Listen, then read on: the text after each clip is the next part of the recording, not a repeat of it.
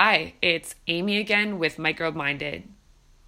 So, today I want to talk more about the theory of autoimmunity. Last podcast, I mentioned the theory and the range of immunosuppressive treatments that have stemmed from its promotion. I stated that the theory needs to be reevaluated to account for the discovery of the human microbiome. So, today I will go into even more detail on why that's the case. First, let's talk about how the theory of autoimmunity gained popularity and widespread acceptance in the first place. Around the turn of the century, scientists began detecting Y shaped molecules called antibodies in patients with a range of acute infectious diseases like diphtheria, tuberculosis, polio, pneumonia, among others. And researchers like the famous immunologist Paul Ehrlich soon realized that these antibodies play a key role in helping the human immune system correctly target the bacterial and viral pathogens driving these and related diseases.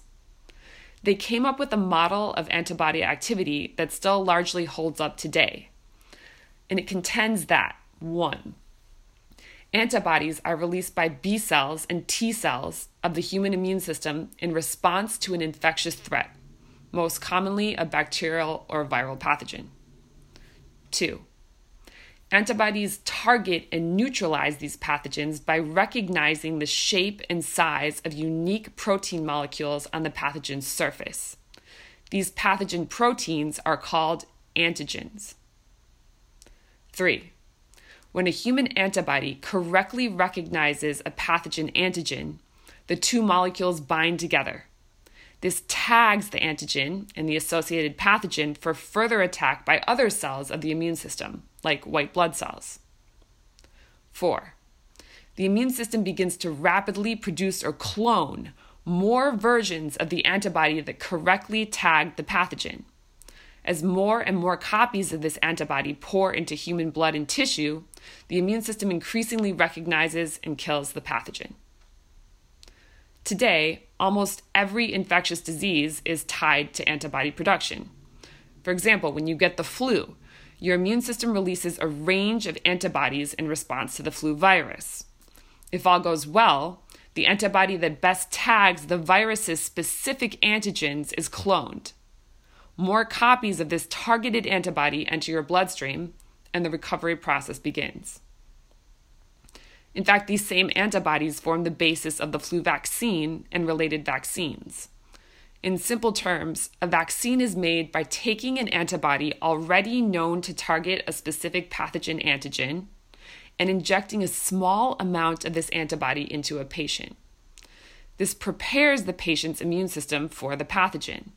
And then, if the patient becomes infected at a later date, the immune system already knows exactly what antibody it should clone and rapidly release. Then the pathogen can be neutralized and killed before it has a chance to spread. Okay, but what does this have to do with the theory of autoimmunity? Well, in the 1930s and 40s, researchers and doctors began to detect antibodies in patients with a range of chronic inflammatory conditions like lupus, rheumatoid arthritis, and multiple sclerosis. The natural next step would have been to search for chronic human pathogens whose presence could be tied to these antibodies. However, at the time, as I've described in previous podcasts, the human body was incorrectly believed to be largely sterile. Well, this confused many research teams working on the topic because how could they explain the presence of these antibodies when there were apparently no persistent microbes in the human body? They were forced to come up with their best guess as to what could be going on. And they settled on a new concept that forms the backbone of the theory of autoimmunity the autoantibody. Basically, to be more clear on that, they postulated that in patients with these chronic inflammatory conditions, the immune system had somehow broken down or gone crazy. Then, this confused immune system could generate antibodies against antigens associated with the body's own tissues. They named these hypothetical self targeting antibodies autoantibodies. At first, the theory of autoimmunity and the idea that autoantibodies could exist met with resistance.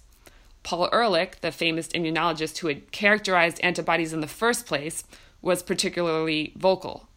He wrote papers condemning the theory and cloned the term horror autotoxicus to best counter it.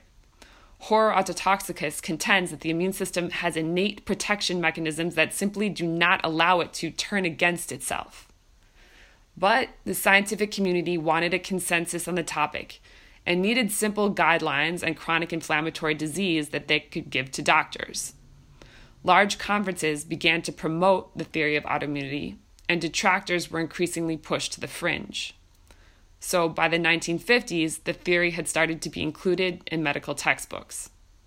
Soon, a growing number of autoantibodies were tied to different chronic inflammatory conditions. For example, patients with lupus test positive for an autoantibody that was named ANA. Rheumatoid arthritis was officially diagnosed if the autoantibody rheumatoid factor showed up on blood test. But a major question remained if the theory of autoimmunity is correct, then what causes the immune system to fail so dramatically that it turns against the body's own tissues? Well, a number of theories attempting to explain this dilemma have been proposed over the years, none of which has been proven. One involves infection and is still frequently referenced today the pathogen trigger theory. It contends that certain well characterized pathogens may infect a patient and something about this temporary infection goes wrong and triggers the immune system to misfire and induce autoimmunity. The pathogen itself is somehow killed, but the immune system never recovers and the patient develops a full fledged autoimmune disease. Well, the pathogen trigger theory might have held more weight if the human microbiome had not been discovered around the year 2005. As described again in previous podcasts, the discovery occurred when research teams started using new molecular tools to search for human microbes. And the results of these new analyses were astounding. Entire ecosystems of microbes were identified in the human body that had been missed by previous laboratory testing methods. That means today we understand that trillions of microbes live in and on us, from the moment we are conceived in the womb until the day we die. These vast microbiome communities persist in every human body site, from the brain to the liver to the lungs and beyond. This means that there are actually thousands, if not more, microbes and pathogens in the human body that could be tied to autoantibody release in patients with chronic disease. In other words, autoantibodies may just be regular antibodies created in response to pathogens that our testing methods were previously unable to detect.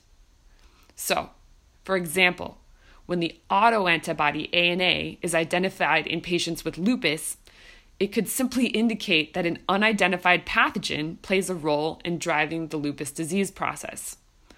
Also, it's more likely that autoantibodies are created in response to chronic, persistent human pathogens than a temporary pathogen that the immune system somehow kills, as postulated by the pathogen trigger theory. Well, the possibility that autoantibodies are created in response to microbiome pathogens rather than self is strongly supported by the fact that new bacteria, viruses, and other microbes continue to be identified in the human body on a regular basis. For example, Stanford researcher Stephen Quake recently detected thousands of never before identified bacteria and viruses in human tissue and blood. In fact, 99% of the microbes he identified were previously unknown to science. Also, for decades, autoantibodies have been regularly detected in patients with no signs of autoimmune disease that are instead suffering from an infection. For example, high levels of autoantibodies like rheumatoid factor ANA, and also ASCA and prothrombin have been identified in patients with bacterial, viral, and parasitic infections ranging from hepatitis A and B to Q fever to rickettsia. A more recent study by researchers at Yale came to a similar conclusion. The team studied E. gallinarum, a bacteria they identified in the human gut, liver, spleen, and lymph nodes. In models of genetically susceptible mice, the researchers found that E. gallinarum initiated the production of autoantibodies, activated T cells, and inflammation. Moreover, this autoantibody production stopped when they suppressed E. gallinarum's growth with the antibiotic vancomycin and or with a vaccine against the microbe. The team also identified E. gallinarum in the livers of patients with autoimmune disease, but not in healthy controls. Those were human subjects. One media headline on the study read The enemy within gut bacteria drive autoimmune disease. Research by Stanford's Mark Davis also supports the findings. Davis and team used a new testing method to obtain T cell sequences from the tissue and blood of patients with colon cancer, multiple sclerosis, Lyme disease, and ME. In all four diseases, they found that the T cells were activated and cloned in a manner not observed in healthy subjects. According to the theory of autoimmunity, these cloned T cells would indicate autoantibody production.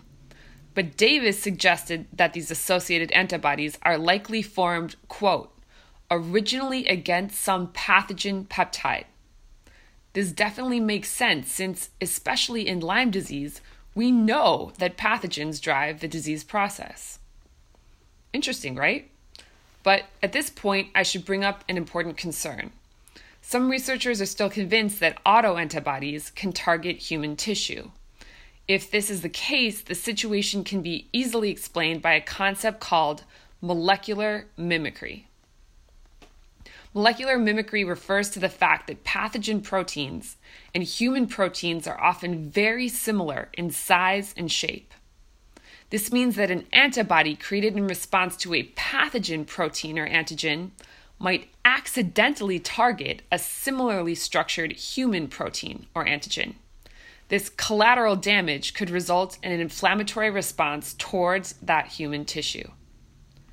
Think of molecular mimicry this way. Let's say you're a soldier in an army. You and your fellow soldiers all have red uniforms, blonde hair, and stand about six feet tall. You confront the enemy on a battlefield only to realize that their soldiers also have red uniforms, blonde hair, and are about six feet tall. Even though their red uniforms are shaped somewhat differently than your own, at a certain distance the shape becomes blurred. And this means that when the battle begins, you have trouble telling who's on your side and who's the enemy. Occasionally, then, you end up accidentally shooting a member of your own army. While these two armies can be compared to the similarly shaped protein uh, pathogen antigens and human antigens, that might generate collateral damage on the part of the immune system in autoimmune disease. Ample research supports this molecular mimicry model.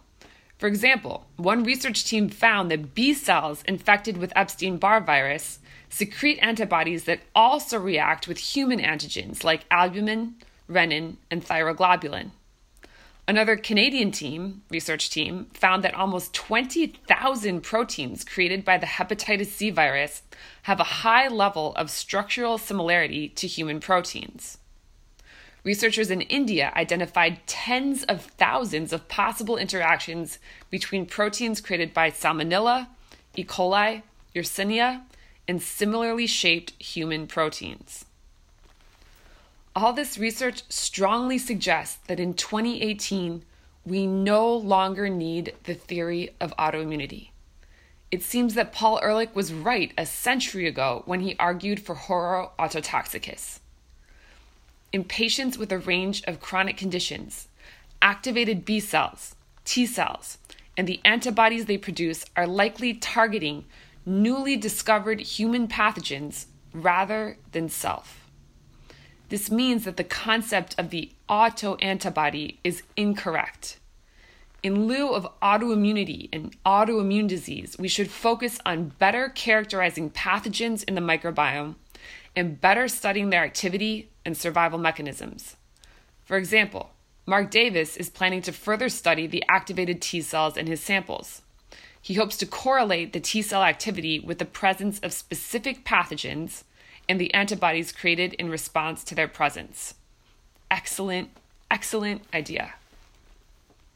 At this point, you might say, well, looks like the theory of autoimmunity will die over time, no huge rush. But unfortunately, the situation is very urgent.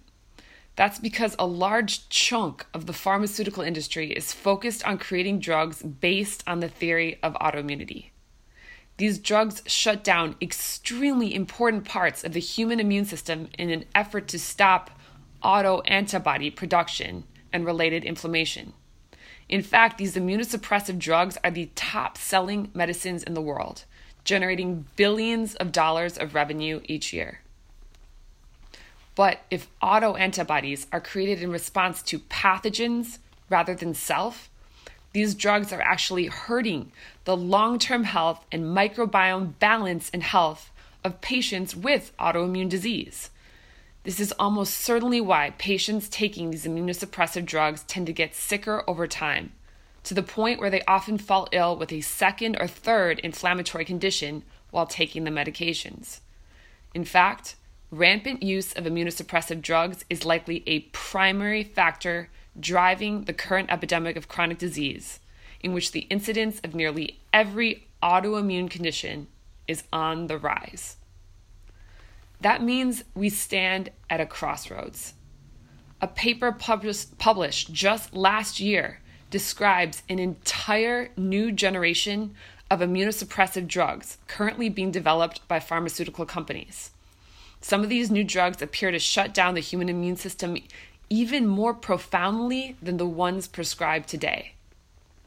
Or we can move in a new direction of drug treatment and discovery. We can ditch the theory of autoimmunity and instead develop treatments that support the human immune system and or treatments that better target key pathogens and in turn promote balance, health, and diversity of the human microbiome then maybe, just maybe, we can create a future where new treatments target the root cause of human inflammatory disease instead of just palliating symptoms. And then maybe, just maybe, a growing number of patients with chronic inflammatory disease could reach a state of actual recovery and remission.